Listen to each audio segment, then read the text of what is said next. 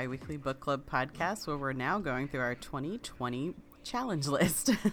Woohoo! I know, so exciting. Uh, this is Stephanie Cortez, and as always, I'm joined by my super wonderful and awesome and amazing co host, Megan Griffin. How are you doing, Megan? I'm good. How are you? Good. Glad to be back. yes. Yes. Been on a little bit of a hiatus. Yes. Um, but now we're back We- and Needed to refresh a little bit. yes. Now we've got our new challenge list for the year. Very excited. I love what we started with. I was gonna say we definitely started with a bang, and Yep. it was amazing. Yep. Um, I don't think we talked about what we were going to read next on our last episode, so I No. think we can just launch right into it. Yeah. Yeah. Yeah. It's been Right. a little while. We've read a lot of books, and that's all you need to know. Yeah. Yep. And we're going to keep reading a lot of books. Um, we do know what we're reading. Well, think I know what I'm reading next for the podcast, so Okay. we'll be able to at least start that back up next time. Perfect. okay. Um, crap. What was the theme for this one? This was a book published in February, Right. Right. Right. Right. All right. So um, this which was, I had to keep reminding myself because it's the yellow cover too. so, You have yellow? yeah. What what does your cover look like? Okay. Mine is like mostly blue. There's some gold on it, but Oh, yours like is bluish okay. purple. Yeah, mine looks like um oh, I returned it already. Okay. Um I can show you from oh, look. Goodreads. Mind blowing. Yeah, Um, it's like a picture of the sky and the sky's Oh. all yellow with the castle in front and her in the back. That's so cool. Okay. So Yeah. we picked The Hundred Thousand Kingdoms by N.K. Jemisin. And clearly we had different covers. Yeah. mine, what is mine? It's like a bluish purple on the bottom. You can tell you're in a room, kind of looking up at a ceiling. Kind of looks like pretty skylights ish. I don't know if that's what they were going for. That could be the room where some stuff happens at the end, Yes. some things happen. So yours is blue, which means it also would have worked for a blue cover. I just sent you a picture of mine. Oh, yeah, that's nice too. Yeah, it's like the the city. I kept wanting to say palace, but it's more of a city. yeah, And you got her face in the background, or I guess it actually might be could be the night god. Yeah. Oh, yeah. Yeah, we also haven't talked about how to pronounce people's names. We maybe should have talked about that before we started. So they're on Wikipedia, oh, so I can um, pronounce them first if you want. all right. Main character's name. Yene. Yene is not how I was saying it in my head. It's not how I was either. Wrong, but I was saying it Yine or Yine or I something. went with yen, and I was like, "That's not right." But I'm just gonna keep Yeah. going.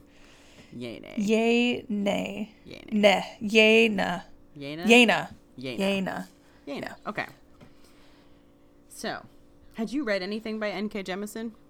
No, and I was trying to figure out who actually recommend because I feel like everybody reads her other series first. Oh, what's her other I don't- Um, let me look it up. Because. I want to read everything by her now.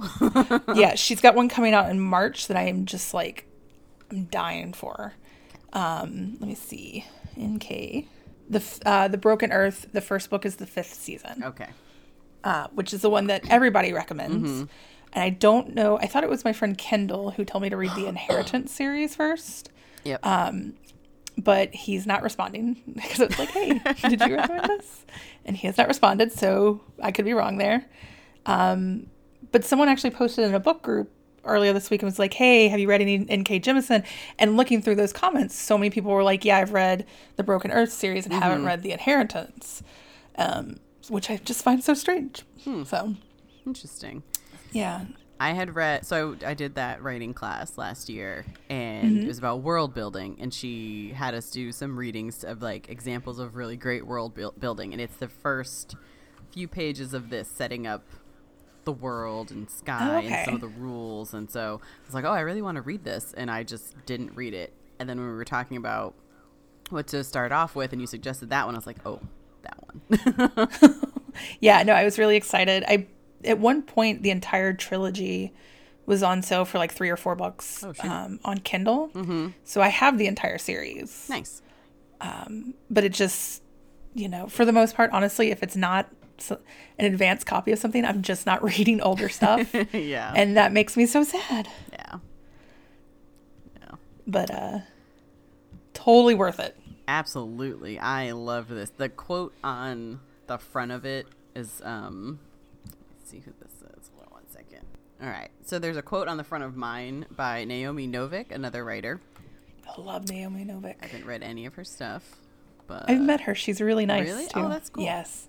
Yeah, she's got a series coming out. I know this is not sorry, just a weird tangent, but it's um it's a s- series coming out about a school where there are no teachers and the kids are stuck in the school because there are monsters outside of it and that's about all I know about it and I Oh still was God. like I want this series now. Yes. So, cool. um her quote was lush and evocative and true and Yeah. yeah.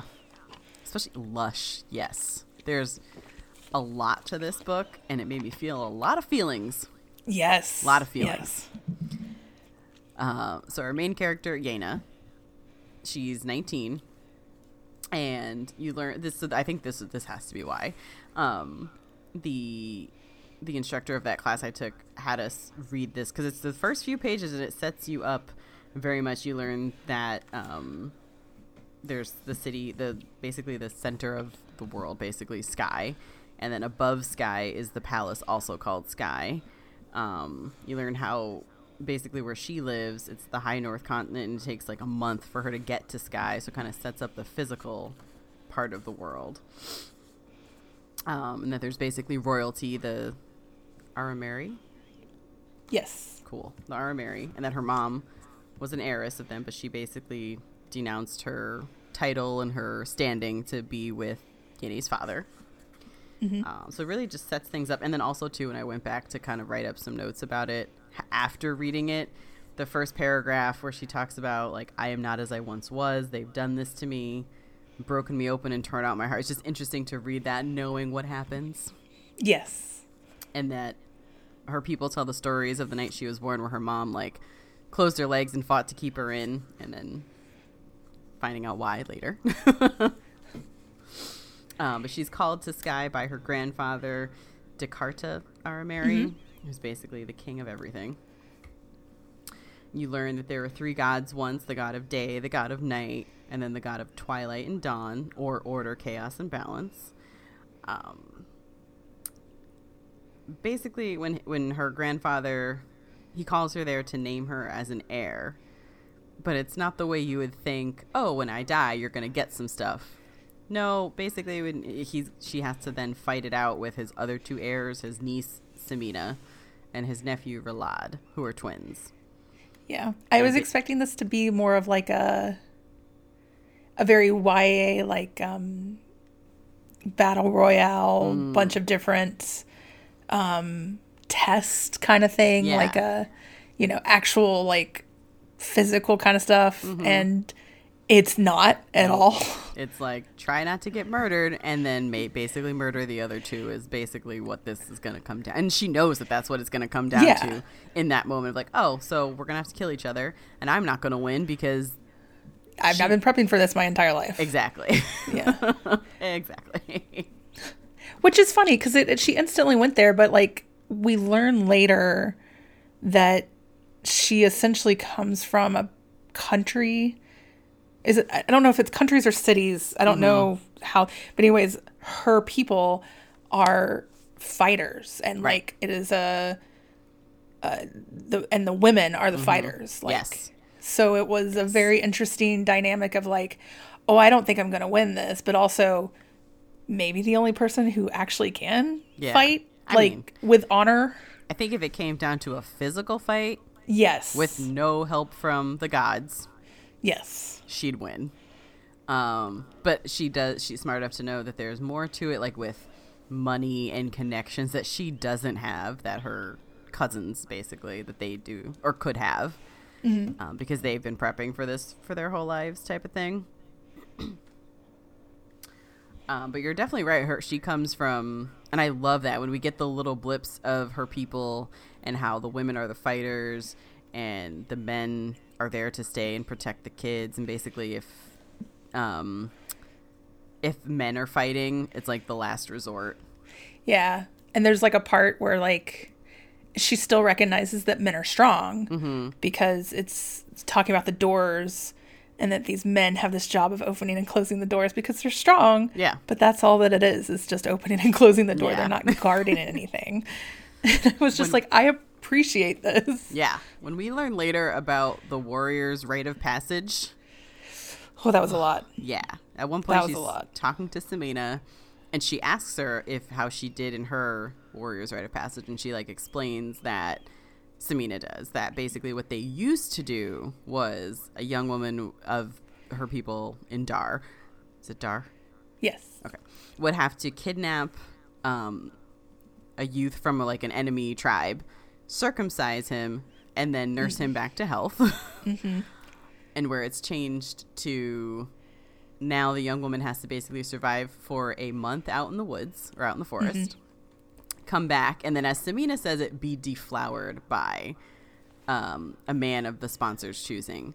So when Yena kind of explains it or is thinking about it, we learn it's more that most sponsors will pick a poor warrior male, basically, so that the young woman could basically fight him off Right. easily.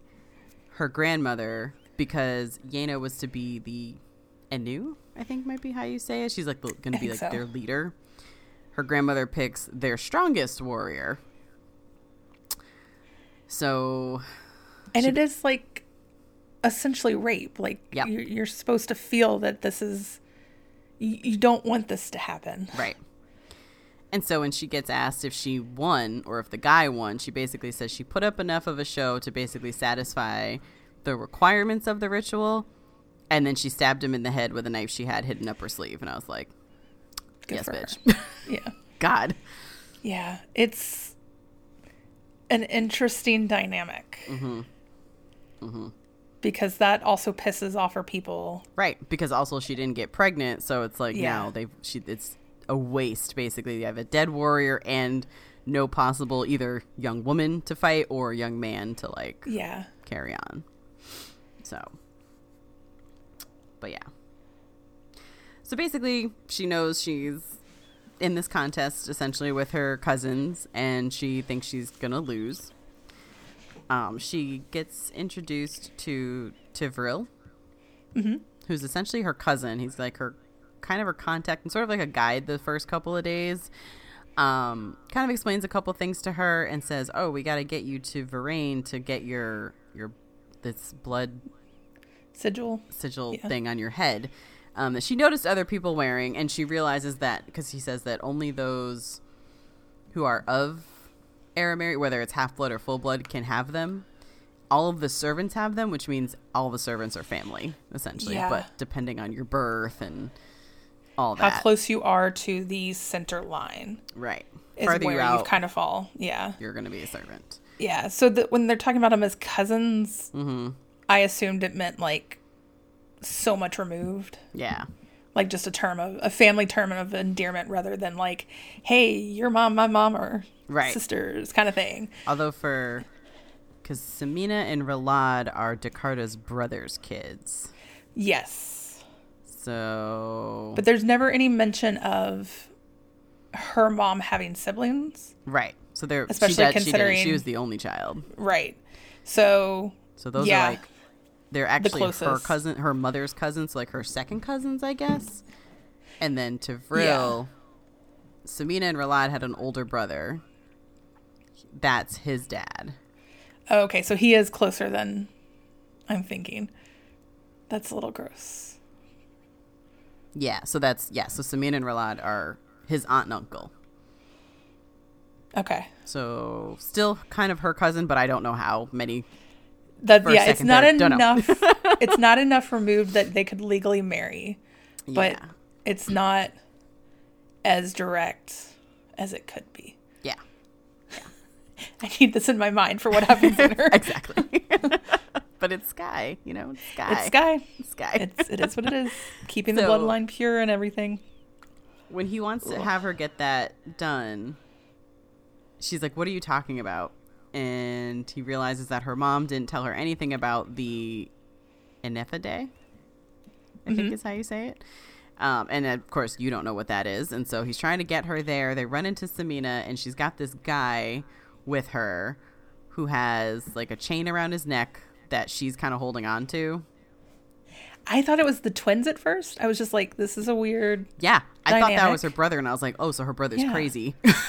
Yeah. it's like, okay, cool. Yep. Interesting take. No, no. he so T'vril tries to argue with her, but he's of lesser blood. So she tells him, "Nope, this is what I'm doing," and she basically sends this this guy who looks crazy after Yena.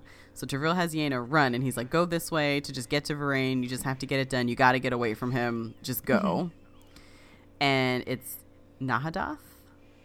Mm-hmm. So he's the god of night. And to kind of skip ahead, we learn these things in pieces. There were three gods Itempas, Nahadoth, and Enefa. Nahadoth.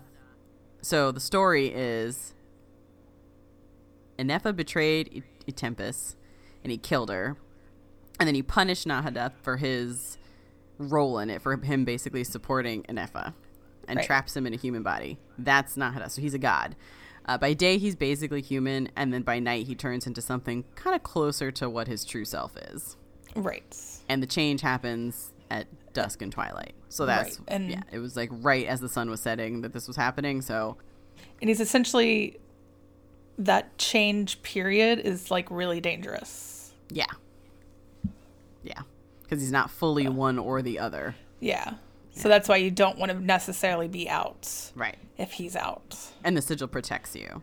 If you don't have it, you're not protected. because the um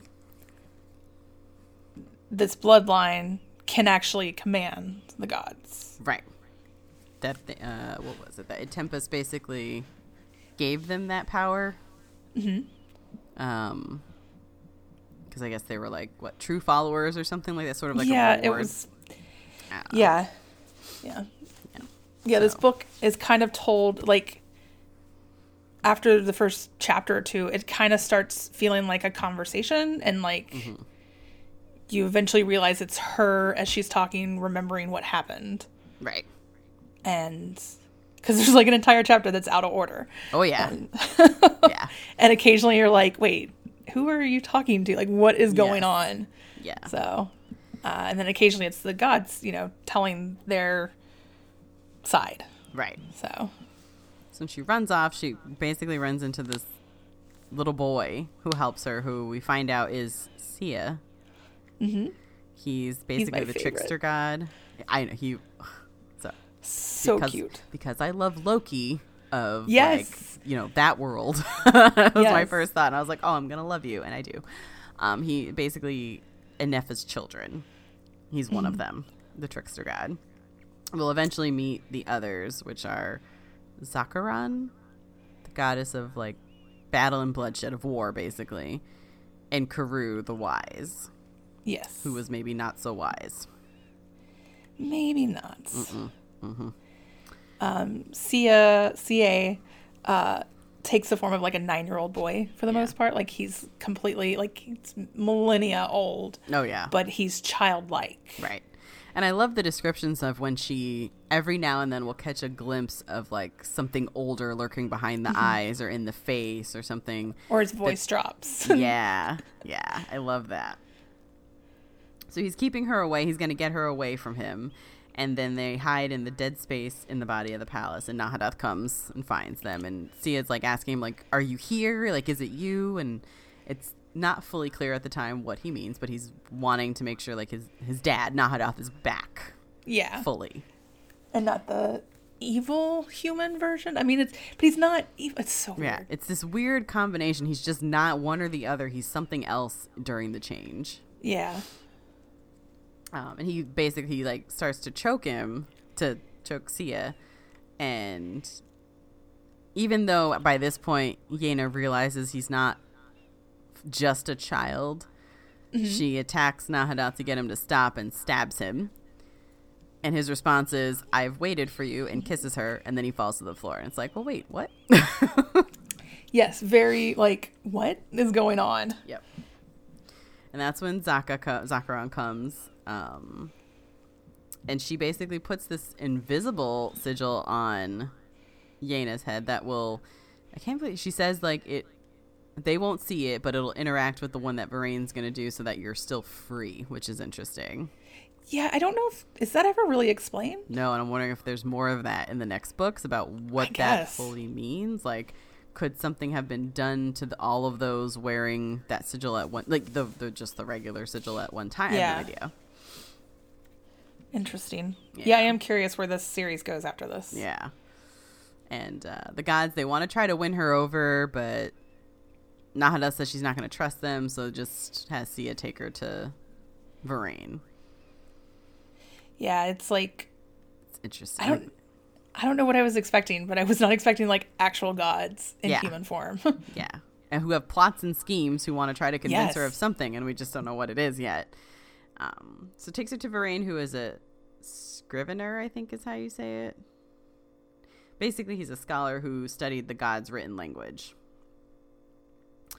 Um, and then it's when we learn that the that Enefadeh means we who remember Enefa, Enefa, the one who was killed by Itempas, but everyone is taught to call her basically the betrayer, that she Right. betrayed Itempas, and CS says that's not true. Again, those that uh win the battle are the ones that write the history. So Yeah, exactly. And then I really liked how we get a dream that um that Yena has. She's basically dreaming from the perspective of I don't remember the name, but basically probably like what the first high Arameri basically person hmm who was in charge of the gods. Um, he basically decides to unleash Nahadoth, even though all of the other god like Sieh, Zhakkarn, they tell him not to. But he has Nahadoth go attack this other army, but because you can order them around, like you can command them if you have the right sigil, but you have to be very careful because if you say get out of here, then they can just leave in the palace Right. and like never come back. Um, if you tell them to take you anywhere, it'll be anywhere of their choosing. You have to be very specific when you command them. hmm He thinks his command is good enough. Um, as he tells, go onto the battlefield and dispose of this army. Do not allow them to advance on this position or sky. Do not allow survivors to escape. Do not kill me in the process. um, and so Nahadoth goes goes and he takes care of the army. Um, but then he keeps going and basically swallows the earth in this like Yes. one area, which includes this guy's like wife and kid. Yeah, like so you have to be very careful when you command them. So I liked getting to see that, even though They're, Viraine like- tells her like you can't just say throw away things to them because they'll just do whatever. yeah. Um, there's a good example. There's a, a few times where it's discussed that like when this group came into power, they outlawed a lot of things like slavery and They just call it something else though. war. and yeah, but it's like, but they have these gods that are Mm-hmm. enslaved, and it's like, but we don't call it that. There are Right. tools or weapons, Weapons. or whatever, and it's like, all right, well, Or the servants, bullshit. like, because how they're Yeah. all family. They're all of this the Arameri Yes. bloodline. But as Dekarta tells her when he says that she's going to be the heir, that all of them have to serve, and it's in one Yeah. way or the other. yep, So you have to serve in one way or the other, yeah, which is just. I, I mean, I really liked. I really wish there had been a little bit more of the political stuff, Mm-hmm. which I don't normally say.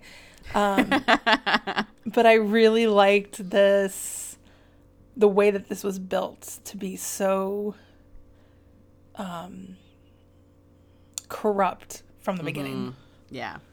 Yeah, I was wondering if we were going to get more political stuff because basically when Yena's mom, Kinneth, leaves, um, she's Dekarta's only child, only daughter. He never remarried. He thought there would be time after his wife died tragically, which we learn more about later. Yeah. Um, so he just named his niece and nephew as heir after everything. But he always thought Kinneth would come back. And she does come back literally one time One time. that we learn about. But then after that, Dekarta changes. He's very angry. Um, he basically has everyone, he writes her off. He has Viraine remove her blood sigil from afar. Mm-hmm. Um, everyone writes her off. No one can trade with Darr, the land where they live. So when Yena is given made an heir, she is given three nations to oversee, and one of the things she does is order them to resume trade with her people, basically. Yeah. Um, but we don't Which really was kind of the whole purpose of her going back was, Yeah. or the um, uh, for Yena to go back was that to basically get her people to be part of this culture again. Yeah. But yeah, we don't. We don't get much more because she stops. Well, I mean, she's got a lot on her mind. She does Yeah. stop going to like the I can't remember what it's called, but like the like The council, council. meeting type of Yeah. things. yeah, I Um, mean, it's this book takes place. I think it's over what two weeks, two three weeks at the most. I thought it was a couple months. No, Wait, it's like no. because there's one part where she's like, "How many decades have I been doing this?" Two weeks. Oh, or something like okay. that. And I was like, okay, yeah. And that was during the like seven days before she was gonna die. Okay. Um, Yeah. It is interesting. We never get her father's name, No, we don't. and like, which is kind of cool. So her father is from Darr. He is an actual, and he's one of the few men to actually be in charge at some point Right. for a brief amount of time. Yeah, it is a matriarchal society. Um, so it is, I think, an interesting dynamic that, and probably because this is the the culture she grew up in, that like she never n- names her father. Right. You Right. know, I mean, he's dead, and Mm-hmm. uh, and but and. And do we really know how he died? Because he survives the living dead curse, Right. The wa- he the Walking Death. the Walking Dead death or whatever. Um, but I don't I think don't it ever says how he died. I don't think so. and it's like he's important clearly she loved her father Right. but it's not as important as her mother in her eyes Whose name Um, we get? We get her grandmother's name. And then when she goes back there, the young woman who's named the new Anu, the new leader, we get her name too. I don't remember what it is, but we do. yeah Um, so yeah it's an it's an interesting dynamic Yeah. and there's Um, something too where she talks about men weeping that that's like what men do. It's it's Yes. slipped in there somewhere and I don't remember where, but it's just slipped in enough where I was like, "Okay, I see what you're doing here. Yeah. I love it." yeah one of the anthologies i'm looking at writing for right now um, is doing one that's that's like women led mhm. cultures and, and countries and like men rulers are a thing of a past which of course always makes me think of the power Yeah. and I think this book also does a really good job of like having this one culture that is run by women mm-hmm. and without making it in your face. Right. Like we're noticing all these things, but it's not like things that I noticed and thought were glaring and obvious from reading the book. Right. It just feels very So- natural. And like Yeah. Scimina, a woman, is named one of his heirs. It's either her or her brother. It's Yeah. a man or a woman. It doesn't Okay. I guess Yena technically is also in the running, but not really when we find out nobody, yeah, nobody thinks that she's gonna do it or anything. Right. And Scimina's the more Ambitious. ambitious and kind of cruel and Yep. like the sky people the um Aram, uh, Arameri, Mm-hmm. uh are they respect cruelty it's They do. it's like you know it's i don't know it's a very interesting dynamic and we learned that uh, uh, basically her mom was also Mm-hmm. very cruel and like Yep. There's a part She's- where they're punishing a heretic, and he's given the option to either jump off of the Palace of Sky, or Zhakkarn has her like, like a pike or something at his back, and he's gonna be impaled, and he chooses not to jump, and so he gets impaled, and Yena sees this, like oversees it, like she wasn't meant to be there necessarily right freaks out, runs off, and Dekarta comes up behind her and he's like, "Well, I guess you're not like your mom, like or or people Yeah. or whatever." And she yells at them, and Viraine's like, "Well, he gave him a choice, and it would have been better if he had jumped because I think he, would said something swung the in. winds swing Yeah. them into the palace." Which I'm like, okay, Which I guess that's quick. I guess because when he got impaled by that pike, it was a much slower type of thing. Um, because it also like burned him, yeah it and was then a difficult death yeah. Dekarta says something about how her mother would have shown him no mercy whatsoever. Yeah, So it's um. How old was she when her, her daughter or her uh, father became, uh, king? I don't remember, but she was a young enough of a child that Sieh's responsibility was to play with her and keep her away from the um, Right. the ceremony. We'll call it. So she must have found out the truth much later, because like oh yeah, we learn that, like, the servants didn't like her. Like the, uh, um, Yeine has in her mind this mother who was um, very respectful and like And took loving. care of and yeah and loved her people and like would help out those in need and, and, and basically just like this good person Mm-hmm. and part of her knows that like some of it is her looking and going i'm a daughter who just lost her mother like of course i'm going to idolize her Right. but but she's like all these things that people are saying about her mother like at one point she's like did someone curse her change Yeah. her soul or something do What something and changed it's her? yeah it's it's a really interesting dynamic do we ever find out who actually killed her Yeah. So okay. there was like a section where it was like 17 different names and i was like who the fuck actually did this Because like she thinks it was her grandfather. She thinks Dekarta Yeah. did it. And there's one part where he summons her to just like his, I guess, kind of a throne room or something. He's like by himself basically, and she says, "You killed my mother," and he clearly is in pain, and he's like, "You think I killed her?" Um, and it's like uh, you're mourning her, but maybe you killed her. But why would you wait so long? Because this was just a few months ago. It was more than Right. 19 years because Yeine's 19 that she, that Kinneth had left. Um, left the And I know that it- basically. one point she thought it was Viraine. I think it was Viraine. Okay. Because I couldn't tell if it was Viraine or Seema. Oh, Scimina. Seaman, Scimina, yeah. Yeah. Because, like, I feel like it was at one point we were discussing both of them, and I'm like, but which one actually did it? Right. So, I don't know. I think it was Viraine. Um, Out of love, Kind of. jealousy, and revenge. And, well, he's the one, he did try to kill her dad. Yes, he did. This fucker. He's the one who unleashed, unleashed the walking death plague that Yes.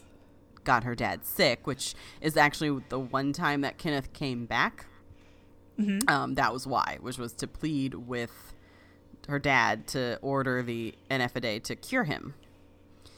And he says no, we assume, because like she leaves angry. He's angry and disowns her basically. Mm-hmm. Um, but then her dad recovers. I, we don't again. We don't know when her dad dies, but he recovers. Yeah, he definitely recovers because it's like the debate is did he say no and then send a medical cart after her or somehow like remorse. It seems that the air um, uh, um are married don't have remorse or sympathy, and she keeps trying to put these feelings onto them because like she's like maybe he sent a medical cart afterwards and then you know helped him that way Oh. and and then it was like no that's not what happened at all actually My bad. It wasn't Viraine. oh it wasn't who was it Kurue, the wise. Um, oh Sieh is the one who realizes that she did it because um, man i gotta read that last chapter again because that last Yeah, chapter was a lot of things going on she said it was the only sensible course of action. The girl had to die at dawn. Wait. Kurue stops some stops kills Yeine early Viraine So that- stabs her. yeah so Okay. that she can't release the gods Right. Because, okay. So the process of becoming the king of everybody is someone has to transfer the sigil from Dekarta's head to the new person's head. mm-hmm. And they have to basically wield, what is it, the stone of earth to do it. Mm-hmm. The stone of earth is a piece of Enefa that a Itempas kept.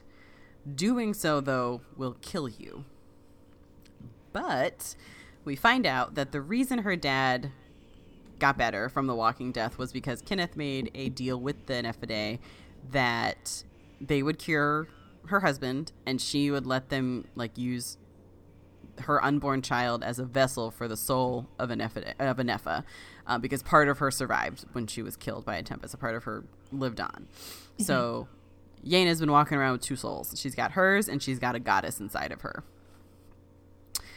Um, and we find that out because at one point when she goes off to the library, she finds like hidden dead space, like a hidden library section that's got these statues of the three gods: Tempest, Nahadoth, and then Enefa. Who, when she's looking at Enefa, it looks just like her, basically. Mm-hmm. so that's how she finds out. Which, and it like the realization nearly kills her. Yeah. Because she gets knocked out for three days, essentially, and the gods are kind of like all standing around her, being like, Did we fuck up? Yes. Like, what? uh, and. And we learned that her soul, her body is used to having two souls. Right. And they don't know if it'll function if they remove one. Right. And then at one point, Nahadoth gets angry and tries to like pull Enefa's soul out, but it's still too fragile, even though it's been almost like 20 years. Mm-hmm. So basically, what the Enefadeh want for her to do is to use the Stone of Earth to set them free. Right. But it would still most likely kill her in the process. Yes. Um, so basically, everyone expected her to come to Sky to die, whether it was to pick the new heir and just use the thing to put the sigil on the new person's head, or for the Enefadeh to to free them, basically. Yeah. And I gotta say, like, she takes the fact that she's going to die in stride. Very like, in stride. Like she has some moments, but like she does. and then, she never tries to leave. She never tries to run away from any of this. No, she just kind of accepts accepts that like this is my destiny without actually ever saying that. Mm-hmm. And like yeah, you know, she occasionally freaks out about it. And then at one point, she's like, I spent half of a day asleep. yeah. And that's kind of a waste of like one of the seven days I have left. Yep. And because at one point her grandfather says they're going to have a ball to honor her elevation to heir and what that in seven days and what that means is in seven days we're going to do this ceremony and you're going to die yeah and it's like like don't get me wrong she freaks out and but i don't know i if i knew I only had seven days left, like, I don't know what I would do. Yeah. And and I think it's it's just it's handled really well. I yes. think. Yes. Um. Yeah. Yeah. Um, she does have Nahadoth take her back to Darr because she hears whispers that the lands on the other sides are forming an army to basically invade or to attack Darr. And one, so she does she does meet Relad eventually, Scimina's yes. brother, because Scimina goes to these council meetings. She's very out there, whereas Relad doesn't do anything. He's basically drunk all the time. Mm-hmm. And seems to like, and honestly, I was like, is this a ploy? no, I had the same thought where it was just like, yeah. but he's so not present in this book. Right. He's so just checked out. Yeah. And she goes to him to try to get them to like form an alliance, and he's like, no. But he does give her the warning that be careful, whatever you love, that's where Scimina will attack you. So she did some shit to him. We don't know what, but yeah, I mean, there's got to be a reason that he's completely just drunk all the time. Yeah. And uh, Yeine's like, I don't love anything. She's and, like, I didn't yeah. come with a boy. You know, I don't have family. And then it's like, oh, my people. All of yeah. Yeah. So she her she has Nahadoth take her there, and that's another thing too. Um, earlier in the book, she goes to her mother's apartments were kept as is, and she finds like love letters hidden away that her mom and dad had written to each other, and trying to understand more about her parents, specifically her mom. Mm-hmm. And she falls asleep there, and that I think is when Nahadoth comes to her again, and she basically says she's not going to command them. She's she uh, wants to try to establish like if they're going to work together, it has to be about respect. So she'll ask things instead of commanding them. Right. So she asks him to take her there, and he does very kindly. um, there is also an attraction here. Yeah. That, uh, not gonna lie, certain parts where I was just like, maybe yes, have sex with the god of night, even though it may kill you. Just the physical act will kill you. yeah, like, yeah. If you've got the option, I mean, do it Yep. but also like in his human form it's almost like an evil vibe mm-hmm.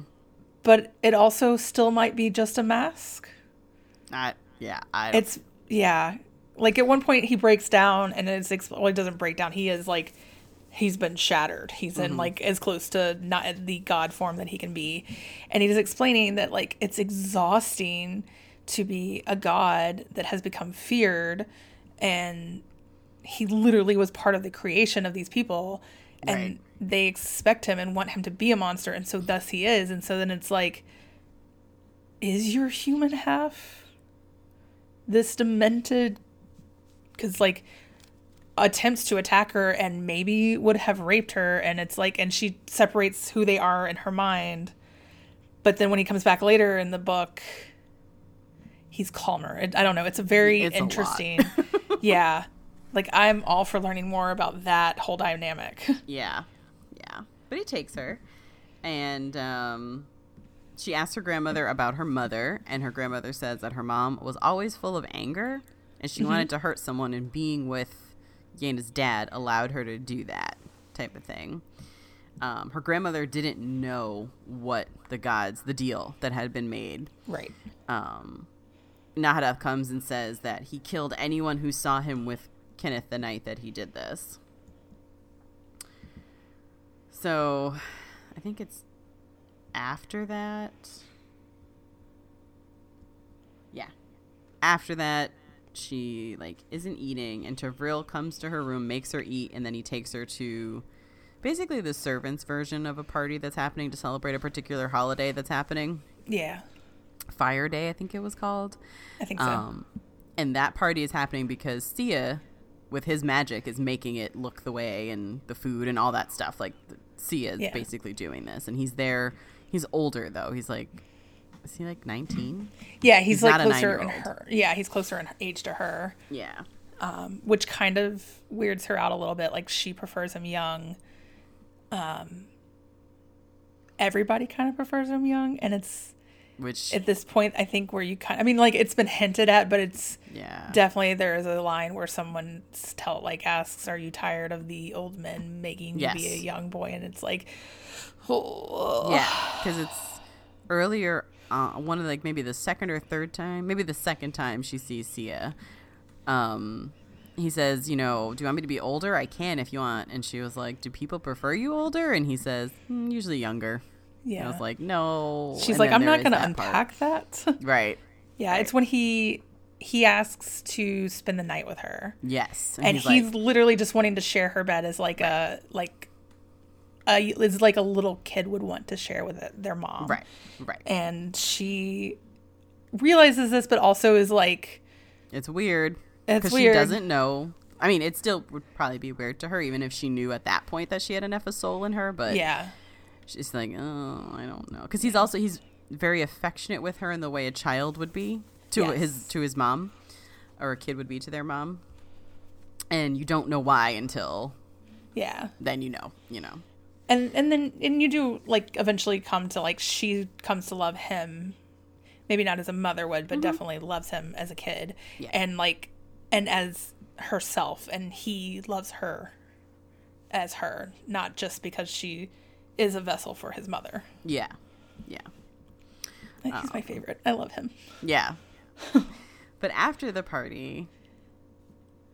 Yeine basically propositions to Vril for sex, and I can't remember the way it's said, but he's like, she's like, you know, we're like cousins, and he's like, yeah, but it's Sky, like this is yeah That's what we do. And so No, they it's have not- sex. it's not we're base it's not we're like cousins it's we're cousins but and he's like yeah it's fine." that's fine whatever but she doesn't really get much pleasure from it. He tries with his spots like a leopard on his body. He's paler than her. Yeah, Which later when she says something about finding a nice woman to see if she has other spots and if they'll breed true or something, he's like, "Spot, they're freckles, you barbarian."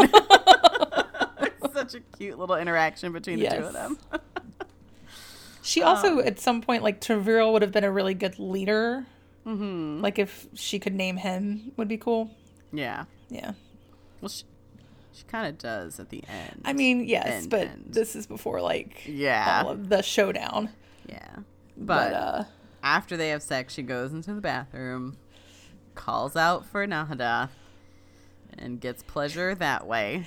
I do enjoy that it's like her getting mad that she's like, maybe if he could have fucking pleasured me, I just would not be so stressed out right now. And I'd It's be like, asleep. I was like, I appreciate this. yeah, sometimes that's what you need, and you just go to Yep. sleep after. Exactly. Yep. So she and he, he doesn't kill her, but I just I love the description of that hands everywhere, like Yep. screaming out. But there's silence because he's also devouring the sound because he's devouring all of her. But like he doesn't kill her; she survives that night with him, um, and then goes back to bed with T'vril. goes As back one to does. sleep. As one does. Yep.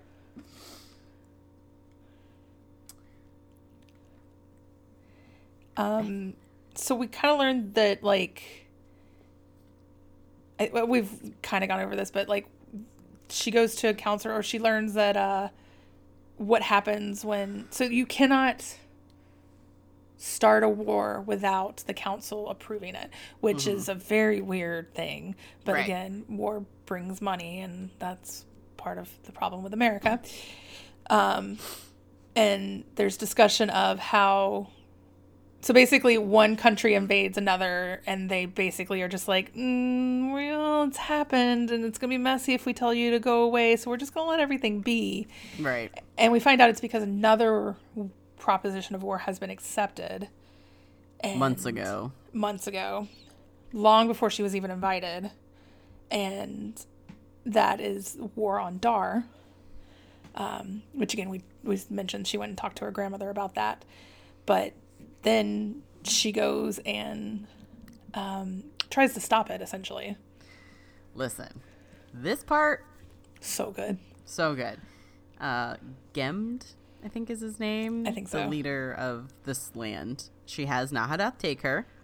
She makes a real grand entrance with the doors being thrown open, and Nah, and she's like by herself. They from what they see, Nahadoth is like they can't. He's invisible right now, which leads to her making an impression. She tells them that they have to stop. You have ten minutes to think about this. so good. It's just like okay. And then this guy rish i couldn't quite tell if he was Gemd's kid or like who he was to him. If he was like a second in command or if he i thought maybe it was his son but yeah. we don't ever find out. He's like how how can you let her come in here and do this? You can't be seriously considering this blah blah blah. And then so she basically is watching him and paying attention to see if this is just a man posturing or if he's actually going to try to do some shit. And mm-hmm. then she can tell when he's about to try to hit her. Like he goes to like i think backhand her. Yes. And his hand kind of collides with the air a few feet away from her face like doesn't actually connect. But then something weird which is also weird but then something weirder happens where his hand he it basically starts to turn into black diamond and it starts to take over his entire Yes. body and then i think someone goes to help him and touches him and they also start to turn into black diamond yes so they're on And the it's- floor screaming. She's So got to keep a cool face and be like, "Yeah, bitches, this is what happens when you try to hit me." Yeah. she because she told him, she told Nahadoth that she didn't want him to kill anyone. So this isn't killing them, but it's hurting them. and, and it's very painful yep. and and she tells him that that she's only like taking these two and if he does not get it to stop then she'll take 20 and 200 and two, 1000 mm-hmm. and then the moment of And to tell everyone else too, because other Yeah. countries are involved. She's like, "Let them know." yeah and if he's like well i don't know if we can stop it and he's she's like okay well this is what's going to happen mm-hmm. And the comment of how they're black diamond and thus their families would be taken care of if they choose to sell off the remains of their loved one and I, it just Yep. is so beautiful because she says as they're still not quite screaming anymore, I think, but clearly still alive and in pain. Yeah. She tells Nahadoth like she whispers to finish it, and so finishes it, and like they're just diamonds now. Um, and then she strides on out, and uh, yep, makes quite the impression and it backfires a little bit because Relad comes to her and he's like, "What in all of the useless gods' names did you do?" or something like that. um, Scimina is torturing an old man, and we don't know who it is at first. I thought it was the the guy, the guy from the country, that uh, I like it because I I just was like, what other old man Right. is there? Nope. and it's not. It's Nope. Sieh. Oh, poor Sieh. I know. So, oh, I also loved um, as they're kind of like talking to each other back and forth. There's like a moment of like silence where they're kind of, I think, just staring at each other, and all of a sudden there's a shudder that rumbles throughout the palace, and Viraine is there, and he goes, "Oh, demons!" And it's because it's sunset, and that means Nada is coming.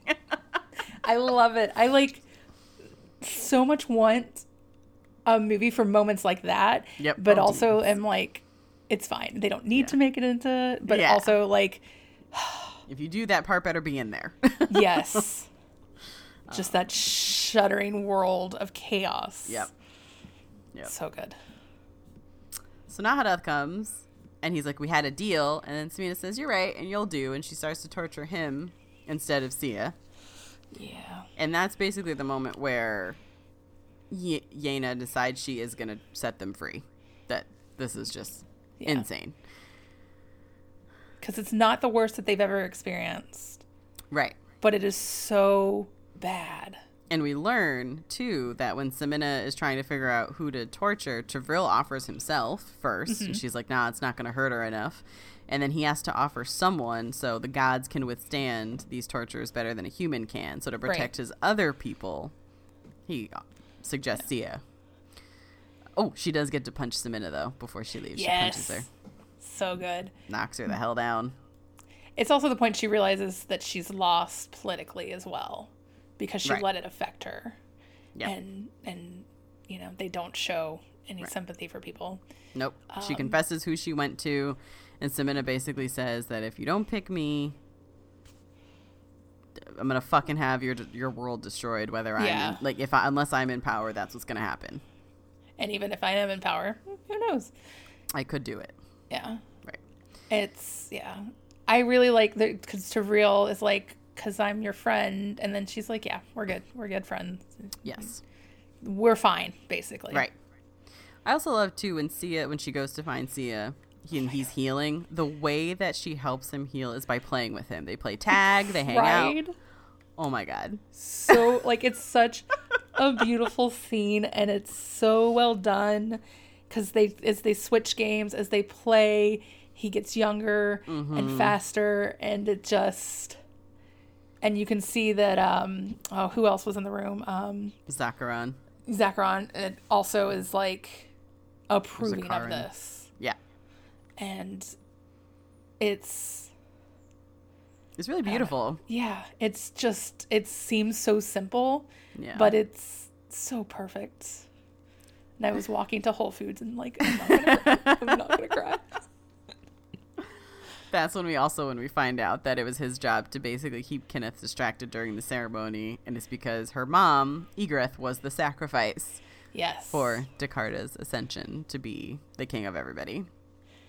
And it's also so so at some point she also went back to her mom's apartment and got this box of letters between her mom and father, and they lay out all the letters Oh, and they're yeah. like.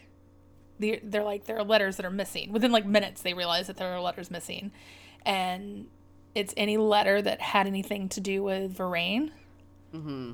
and that's when she kind of realizes that Viraine, who has asked her to, if he can be her escort to this um, to this ball because he used to be her mom's lover. That was the whole thing, um, which is a really weird reason to proposition someone. Like, Yep. um, Your mom But was anyway- my first lover, and she left me, but I'm totally fine. Let me help you. yeah. sure. Uh, so that's when she realizes that he is the one that cursed her father or the sent the Walking Dead curse, death curse to to kill her father, and like political intrigue so much. And that's when this is like two days before the like we're we're getting close to the end We're of real her life. Um, so she goes to Scimina's room and gets Naha, who is the human form of. um Nahadoth, yeah. Thank you. And- earlier, like way earlier, Scimina was like, "You can borrow him if you'd like," like just like taunting her. And so the way she says it is, "I want, I came for a deal. I hope it still stands. I want Naha. Like I want to take him." She's like, mm, "Sure," being all like, Yeah. "Oh, But she did have like a purple bruise on her face from getting Yes. punched. yeah. And uh basically takes him to her room and lets him sleep. Like she, she realizes commands that him to go to sleep because Yeah. she wants to wait for the God version. But Yeah, she does order him to have pleasant dreams, which was nice. Yes, it's like a it's a moment where she realizes that kind of like her, he has two souls in one body. Not exactly the same, but it's enough that she this guy who earlier in the book basically would have like just loved to torture her and lived for it. Um and she realizes that like when night comes, he just kind of goes to oblivion and doesn't sleep. And it's just yeah she's waiting for the god to come. Like she's she's ready for that fun time. But but it's still very sweet that like instead of just she didn't put him to sleep so that she didn't have to deal with him it was just like Right. here's something that you never get to do that you deserve Right. so With pleasant dreams, which was nice. with pleasant dreams yes and his face changes well you know less scrunched up or whatever it's a very nice moment um Yeah. and then comes the big sex scene and it is a lot. it is a lot Like flying up through planets and stars. Because she at like they talk beforehand. They they have a little Mm-hmm. conversation, and she asks him. She's like, "Your tenderness isn't gone. You have that in within you still. Can you show me that?" And he's like, "I don't know." yeah so she asks him to try. And uh, they yeah do it. and part of her does this Because this could kill her. Remember, yes this could kill her. and in hopes that maybe it will kill her Because it could. That would be on her terms. yes and she tells him that it's she's not hiding it from him Yeah. um She but he wakes up the next her. day though. yeah. And like wakes up and her bed is like broken and Oh burned and God. it's like So- goddamn. she wakes up like in a chair in Naha. Like the human form is like, I hope you don't mind. You had like soot all over you, so I bathed you. You were in a very deep sleep, not waking up.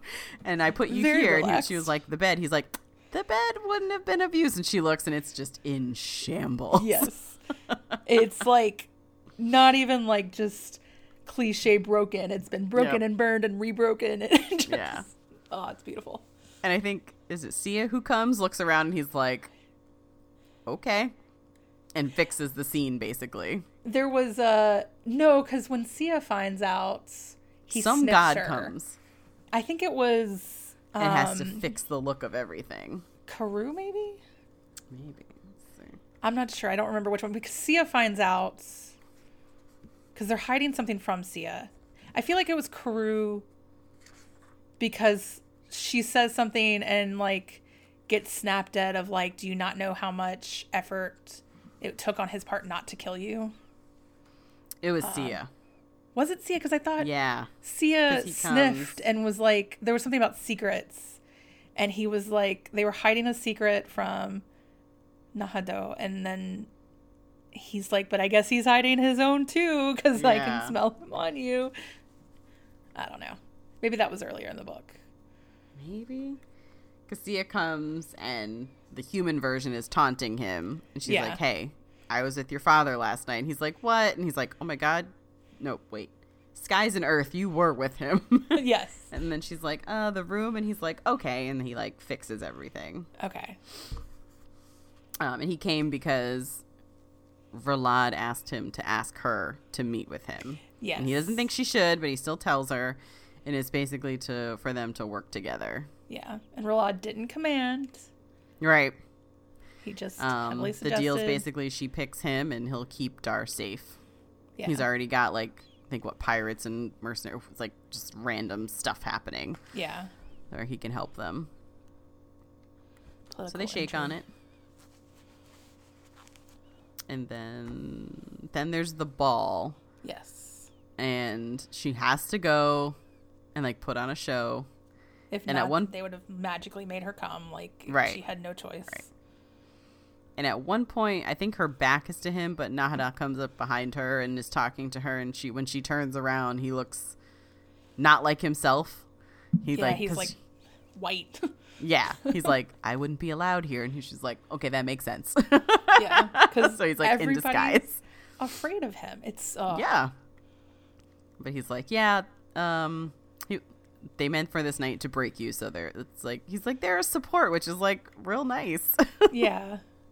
And they dance, and they dance to or for the gods, and he's like, I've never danced for myself, and it's mm-hmm. oh, it's beautiful. And and it's causing worry with the other gods because like he's falling for this mortal mm-hmm. and this drop in a bucket, and they're like, she has to die so that we can be free, and they're really worried that he's gonna be like, no. right. But you know what? This was in a time. So 2010 was the time Twilight was coming out, and like mm-hmm. paranormal romances were really big, and it were that creepy vibe of like a really old dude like hitting on a young dude, and that's not the feeling here. it's not. It, you know, immortals hitting on teenage girls, and which is what is happening, but also not. yeah. So, Yeah. but again, this was written in 2010, just in case anybody's wondering. Like, it Yeah. is that time period of, you know, gross age ranges, Yeah. millennia between the two. Yeah. But it's not like a one. It's not like a I waited and saved myself for you, and it's not like a you're the first person I've ever loved. Yeah. It's just a moment of like I'm in love again, and it's with you. I don't know. It's not No, as I feel- creepy as also it could have been. It feels like it feels like she's making I don't I didn't remember her being in love before, but I feel it feels like her making this choice not with her heart and like emotional blinders on. She's making like when she sleeps with him and everything. Like she's making these choices with her brain, yeah, not just like by feelings, you know? Like she's thinking about things. yeah. She's got seven days to live, and she's not wasting. Not going to waste it. yeah. I mean, to be fair, if you found out tomorrow when you're going to die, like everybody's like, that's the point that I would do all these things, and like that's Right. how you should live your life. But right. it's scary. Yeah. then, of course, during the party, at one point, she gets called away for the ceremony. And, um, let's see. Shit gets weird here. Shit gets real weird. So, Dekarta tells her to name her choice.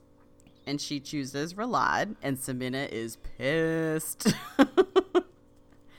so, she goes to, like, do the thing that she has to do.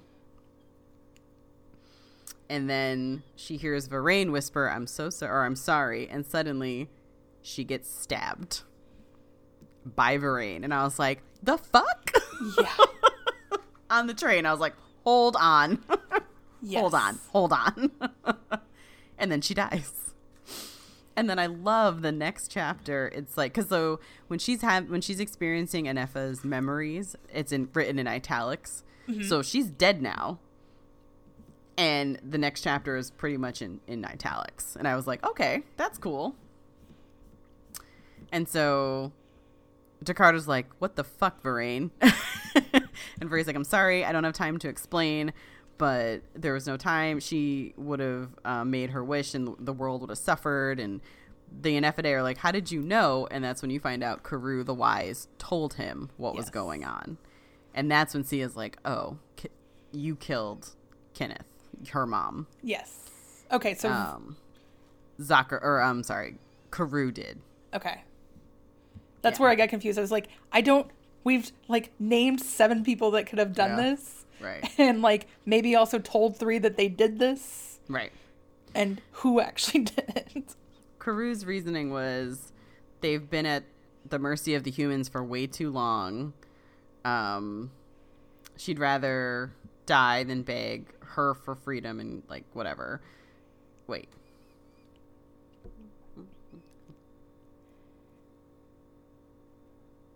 Yeah. Um, that she'd rather die than beg a mortal for her freedom type of thing. And But that's so like, you can't die. Right. But like I think at one point, I can't remember, it might have been earlier where Sieh says, I think it's earlier where she says that they need her. And she's like, or maybe it's here. I don't know. They need, they needed Gaina. They need her. And she doesn't want to work with humans. And Sieh says something like, How many of your God only plans have gotten us free? That's true. Obviously none. yeah. Um, and then you find out that, um, where is it?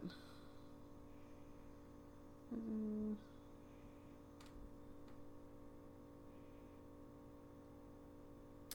That Itempas like- has promised to set her free by doing if she did this.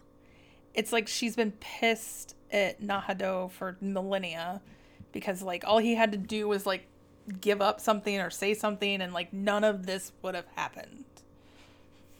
Yeah. So it's like I'm not going to let your new girlfriend save us as revenge.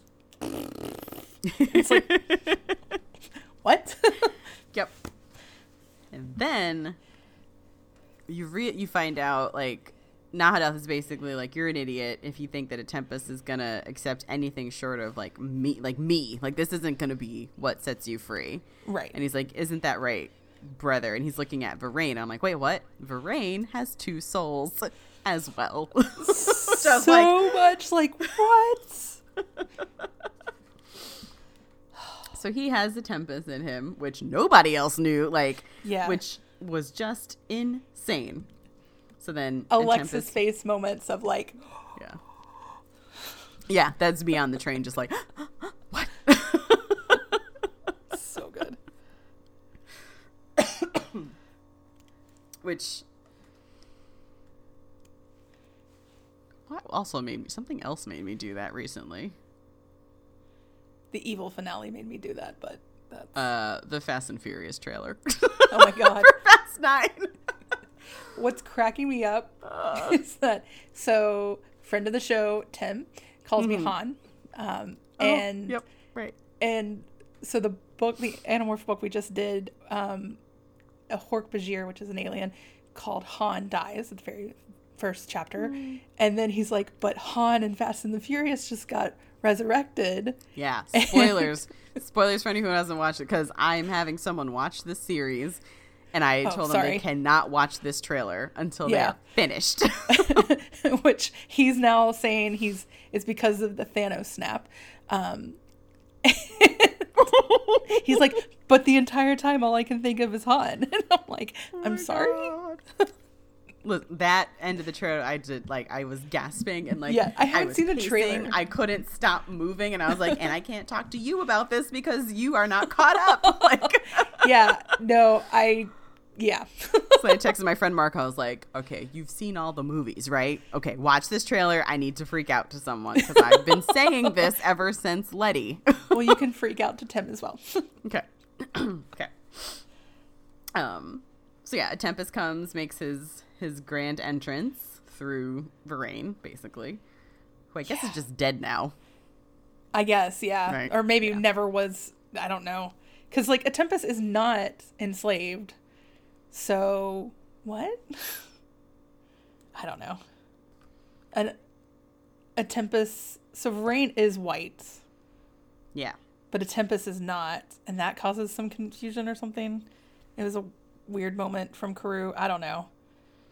I, don't what I know. like. So it okay. So basically, because Kinneth left Viraine, he was being a real fuckboy about it, and went to Itempas all heartbroken and said he would give him anything to get her back. yes. So he accepts his flesh as payment and became part of him. Um, No, this shit gets weird. It's very weird. it gets real weird. Um, because then that also means that Itempas, Dekarta's god, killed his daughter, orchestrated or well orchestrated this. He didn't kill her. He orchestrated Yeah. all of this because Viraine, as Itempas, whatever, goes to Kurue and says, "Hey, you don't have to be chained to this forever. You know, you can do some things." Um, but I guess Kurue, I don't didn't even know that Itempas was in him. I don't think. I don't think anyone knew. right.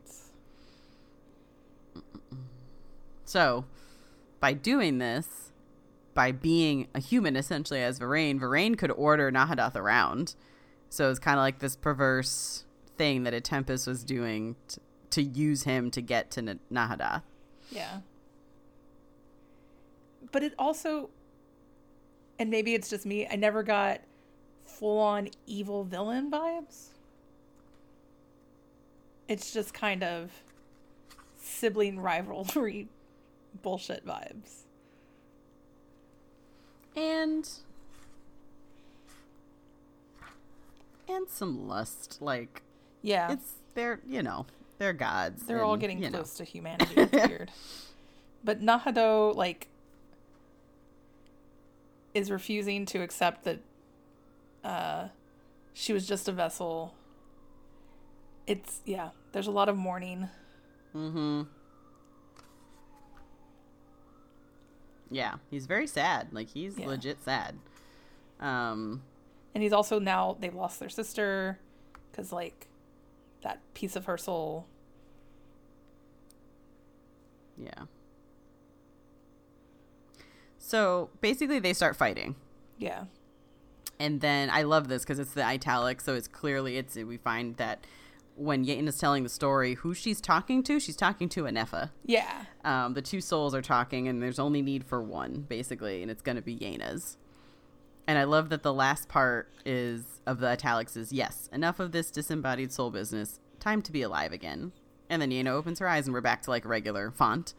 And Dekarta's like, "What the hell?"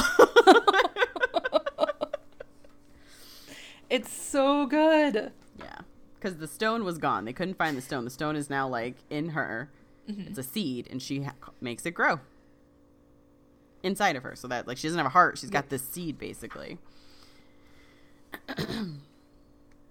but the next chapter, when it's Yeine, she doesn't. It's kind of like how at the beginning she said they ripped me out and I don't remember everything, and she's remembering as she talks. Mm-hmm. So she sees a boy who calls her mother, and she doesn't know who it is. It's Sieh, but she doesn't know who he is.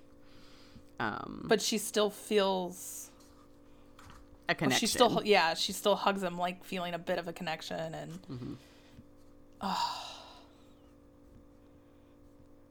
And when Nahadoth calls her Yeine, she's like, "Yeah, yeah, that's my name."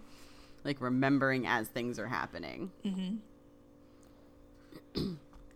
and so I guess she's a god. Yeah, she is. Yeah. Yep. So, and because it's now her body like there's this moment my body has become something else less a body mm-hmm. than an embodiment right. but its shape for the moment was still human as were my senses right.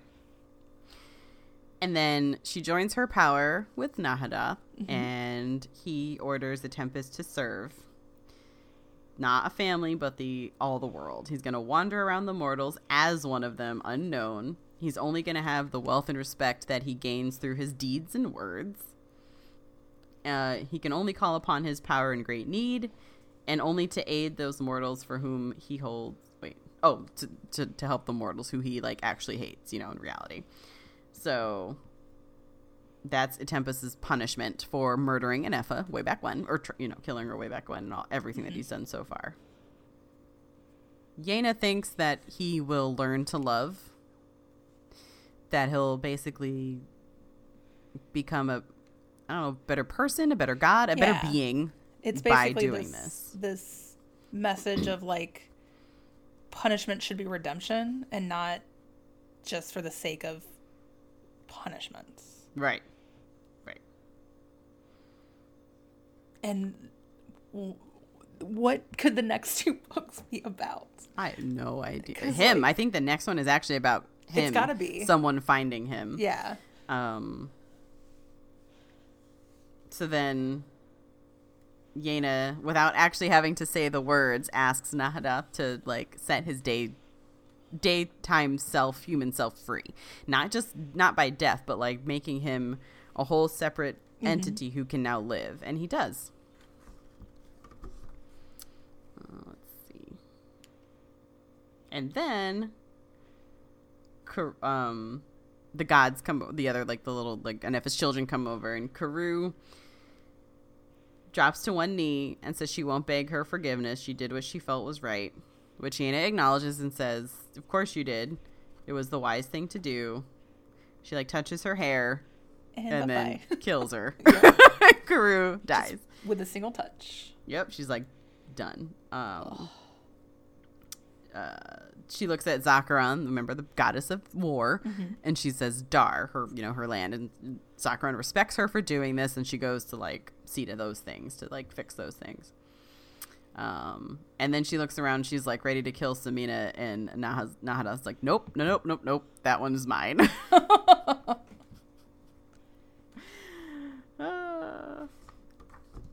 And Dekarta's kind of forgotten, right? He's still there on the floor. At Yeah. one point, up until then, he's on the floor and he's like, you know, Kinneth didn't do things in half me- by half measures. Like, nope, you're a goddess.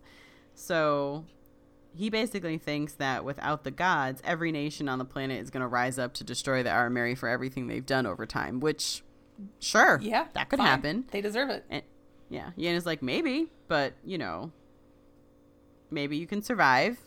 Just got to work at it. You're clever. Um, It's like you have to name someone to be the heir.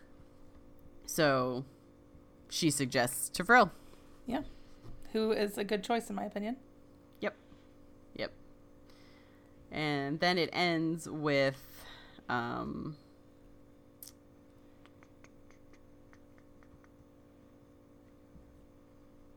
Hmm.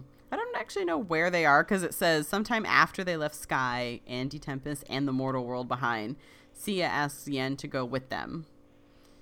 Um, and Nahadoth like touches her face very tenderly, like that tenderness coming back. It's, it's still it's still there. Um, so she decides to go with them. Says you have much to learn. I have so many wonders to show you. And so she says, "Take me away, then. Let's get started." And then they pass beyond the universe, and I was like, "Oh my god!" It's yeah, and but it seems complete. right, And I think you're right. I think book two is going to be about um, Itempas. the Itempas and Yeah. you know in human form, and and maybe we will get a battle, another War of the Gods. I don't know. yeah, But yeah.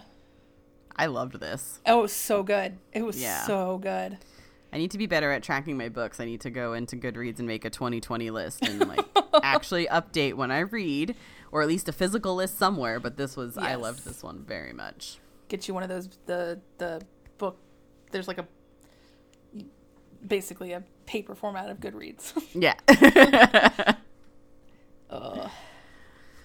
so I think that was a good way to start off our 2020 challenge. Yes, yes. We just wanted something that would be fun and like enjoyable and not mm-hmm. necessarily because I feel like we started 2019 with like let's think and be critical and this was more We like did. no we're gonna have we fun really but did.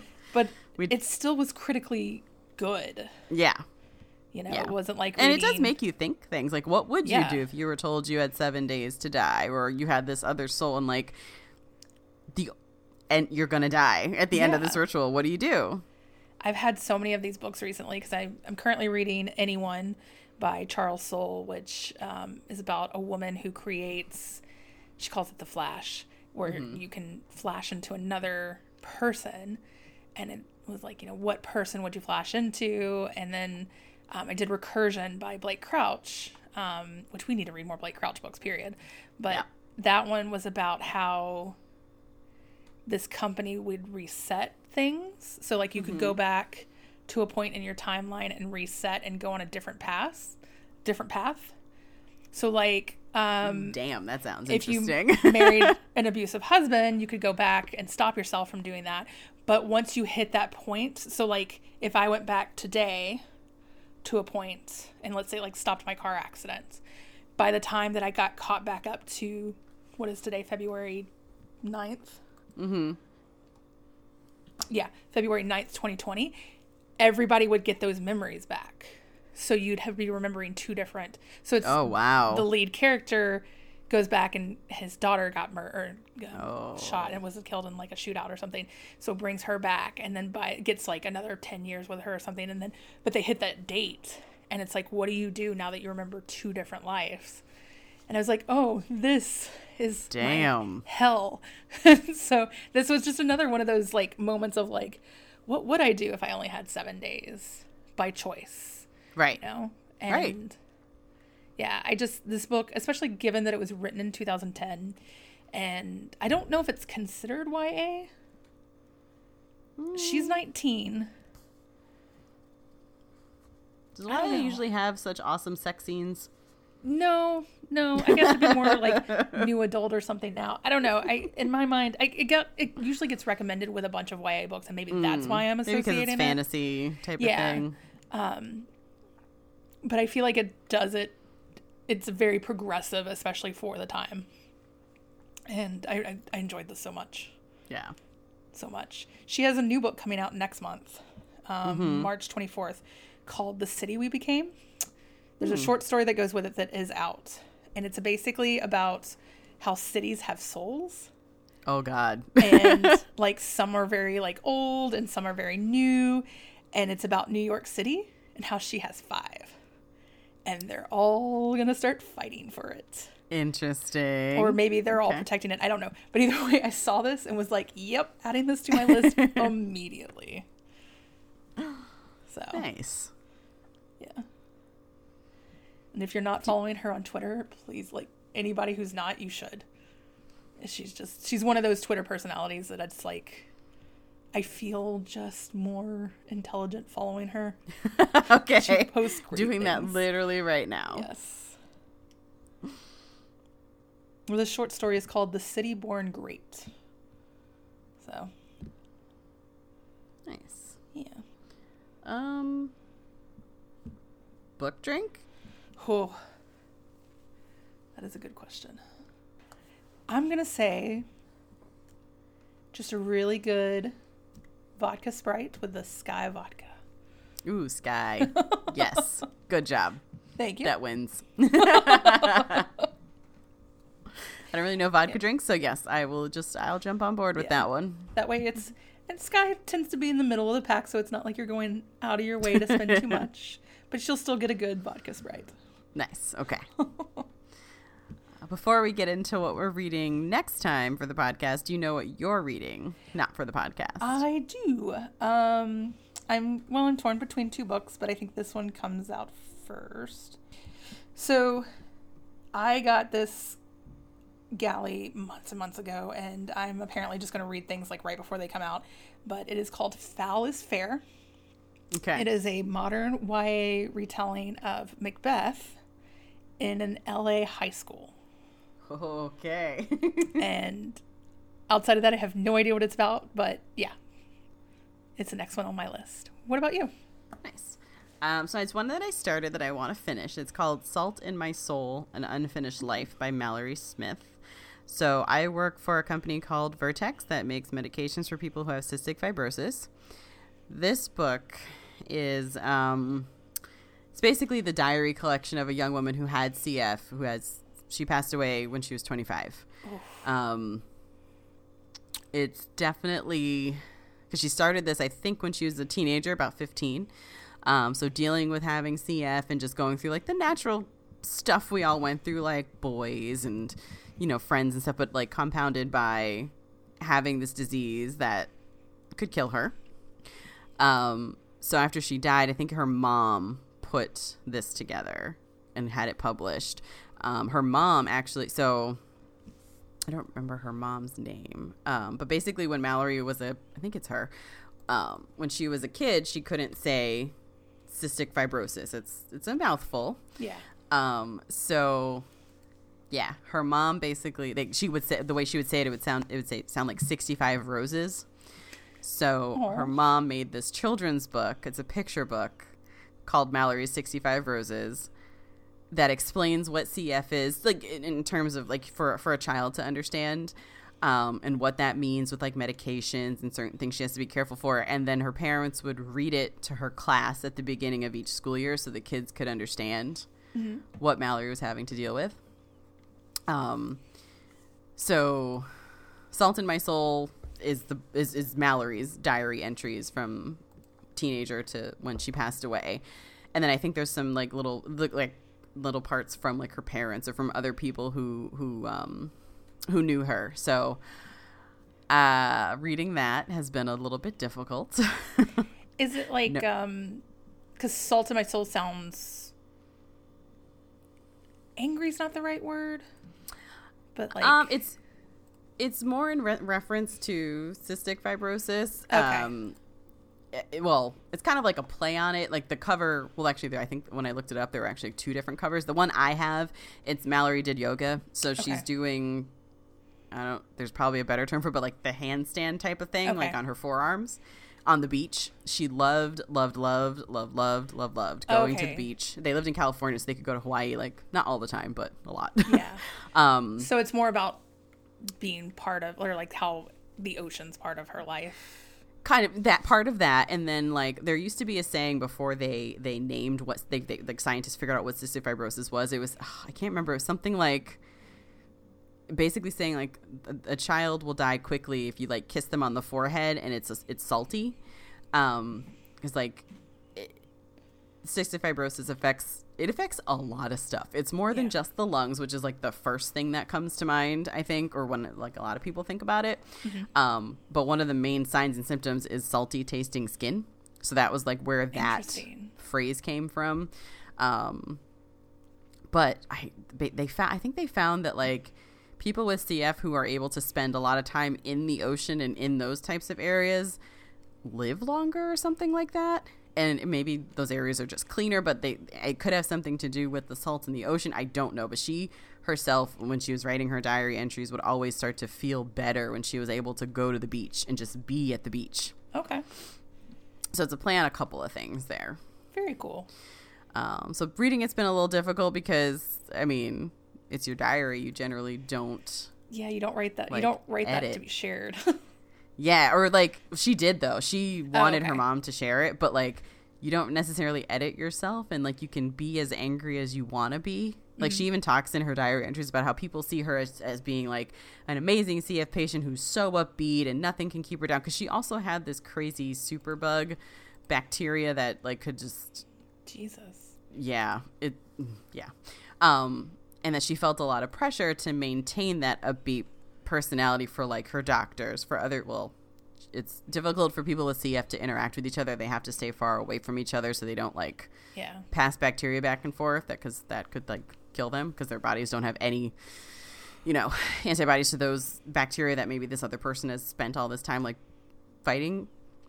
Um, and then keeping that up for her family and thinking about what it would be like for her family if she died and but then also thinking like if she died then they wouldn't have to worry about her as much and or wouldn't have to worry about her and do all these things for her because it's it's getting it um i'm at the point where there. she's like it's it's getting difficult for her she can't live on her own like she needs a lot of help it's mostly that's that super bug is really really fucking with her Yeah. um so yeah i want to finish it it's uh Doesn't sound like an easy read. it's not it's not um but it's really really amazing like and because even in some of her diary entries she still sounds super upbeat and i'm just like i don't know how how how Yeah. so. No, I recently, um, so I have two autoimmune diseases for anybody listening, and uh, recently just wrapped up around a treatment which knocks out my own um, autoimmune system completely and takes really high prednisone that makes me crazy. And was reading about the CEO of um, shit those new bags, the like away bags, I think it is or whatever. Anyways, she's the CEO of some startup that people know, and like ended up with a type of cancer. I think it was breast cancer, and like they're talking about how she's basically running the company from the chemo chair, and I got so mad, just like. I, I mean, good for her. If that is truly what she wanted to do and that helped her, made her feel better, kept her distracted, all for that. But as a culture, we need to let people be sick.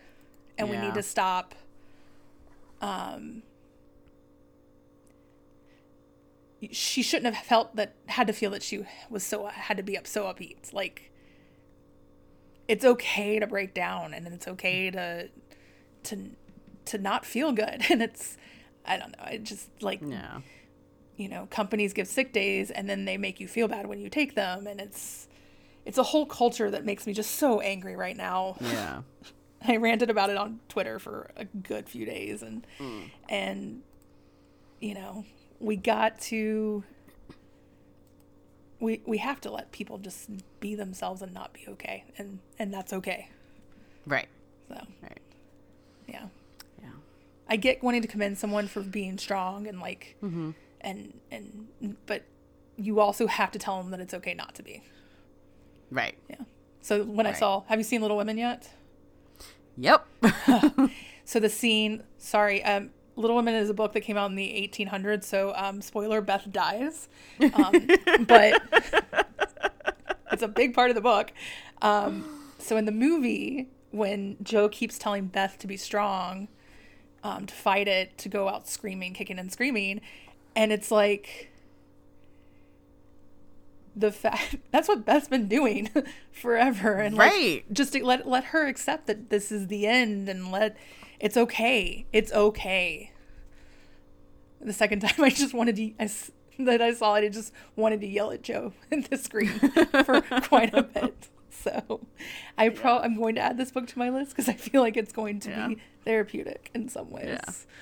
Because like at a certain point, you're asking them to fight and or to go out kicking and screaming to fight that way for you Yes. and not for themselves. Exactly. Like if you know if they choose to do that, okay. But if they if it gets to be a bit much and they want to not fight right now, then yeah. okay. Yeah. Yeah. Like yeah. A lot of feelings And. I, I got this book because I think her mom came to the company and they had a bunch of copies for people who could go to the talk and then they had mm-hmm. some left over. I didn't get a chance to go to the talk, so I did take one of the books. I'm really mad that I didn't go to the talk.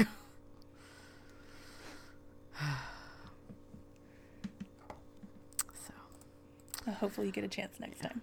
yeah. Yeah. I'm trying to do more now that things have calmed down a little bit at work. Um, do a little bit more of the other, like the extra stuff Mm-hmm. outside of my desk, basically. So, all right. And then, so next for the podcast, our next challenge is a romance book. And we decided on Destiny's Captive by Beverly Jenkins. Yay. There are some pirates involved. This is a much lighter read than what I'm going to be reading on my Yes. own. Definitely glad Um, we are balancing out this. Uh, yes. yes. So that I think that'll be a lot of fun because I had a lot of fun with the last year's romance challenge. Yes. Um, the from Alyssa Cole. So I think yeah, it'll be good. very excited. We went through a few different choices, and uh, Stephanie But said pirates. pirates. and pirates are like one of the five things that are always a selling point for Megan. So, in case you're wondering, pirates, private schools, um,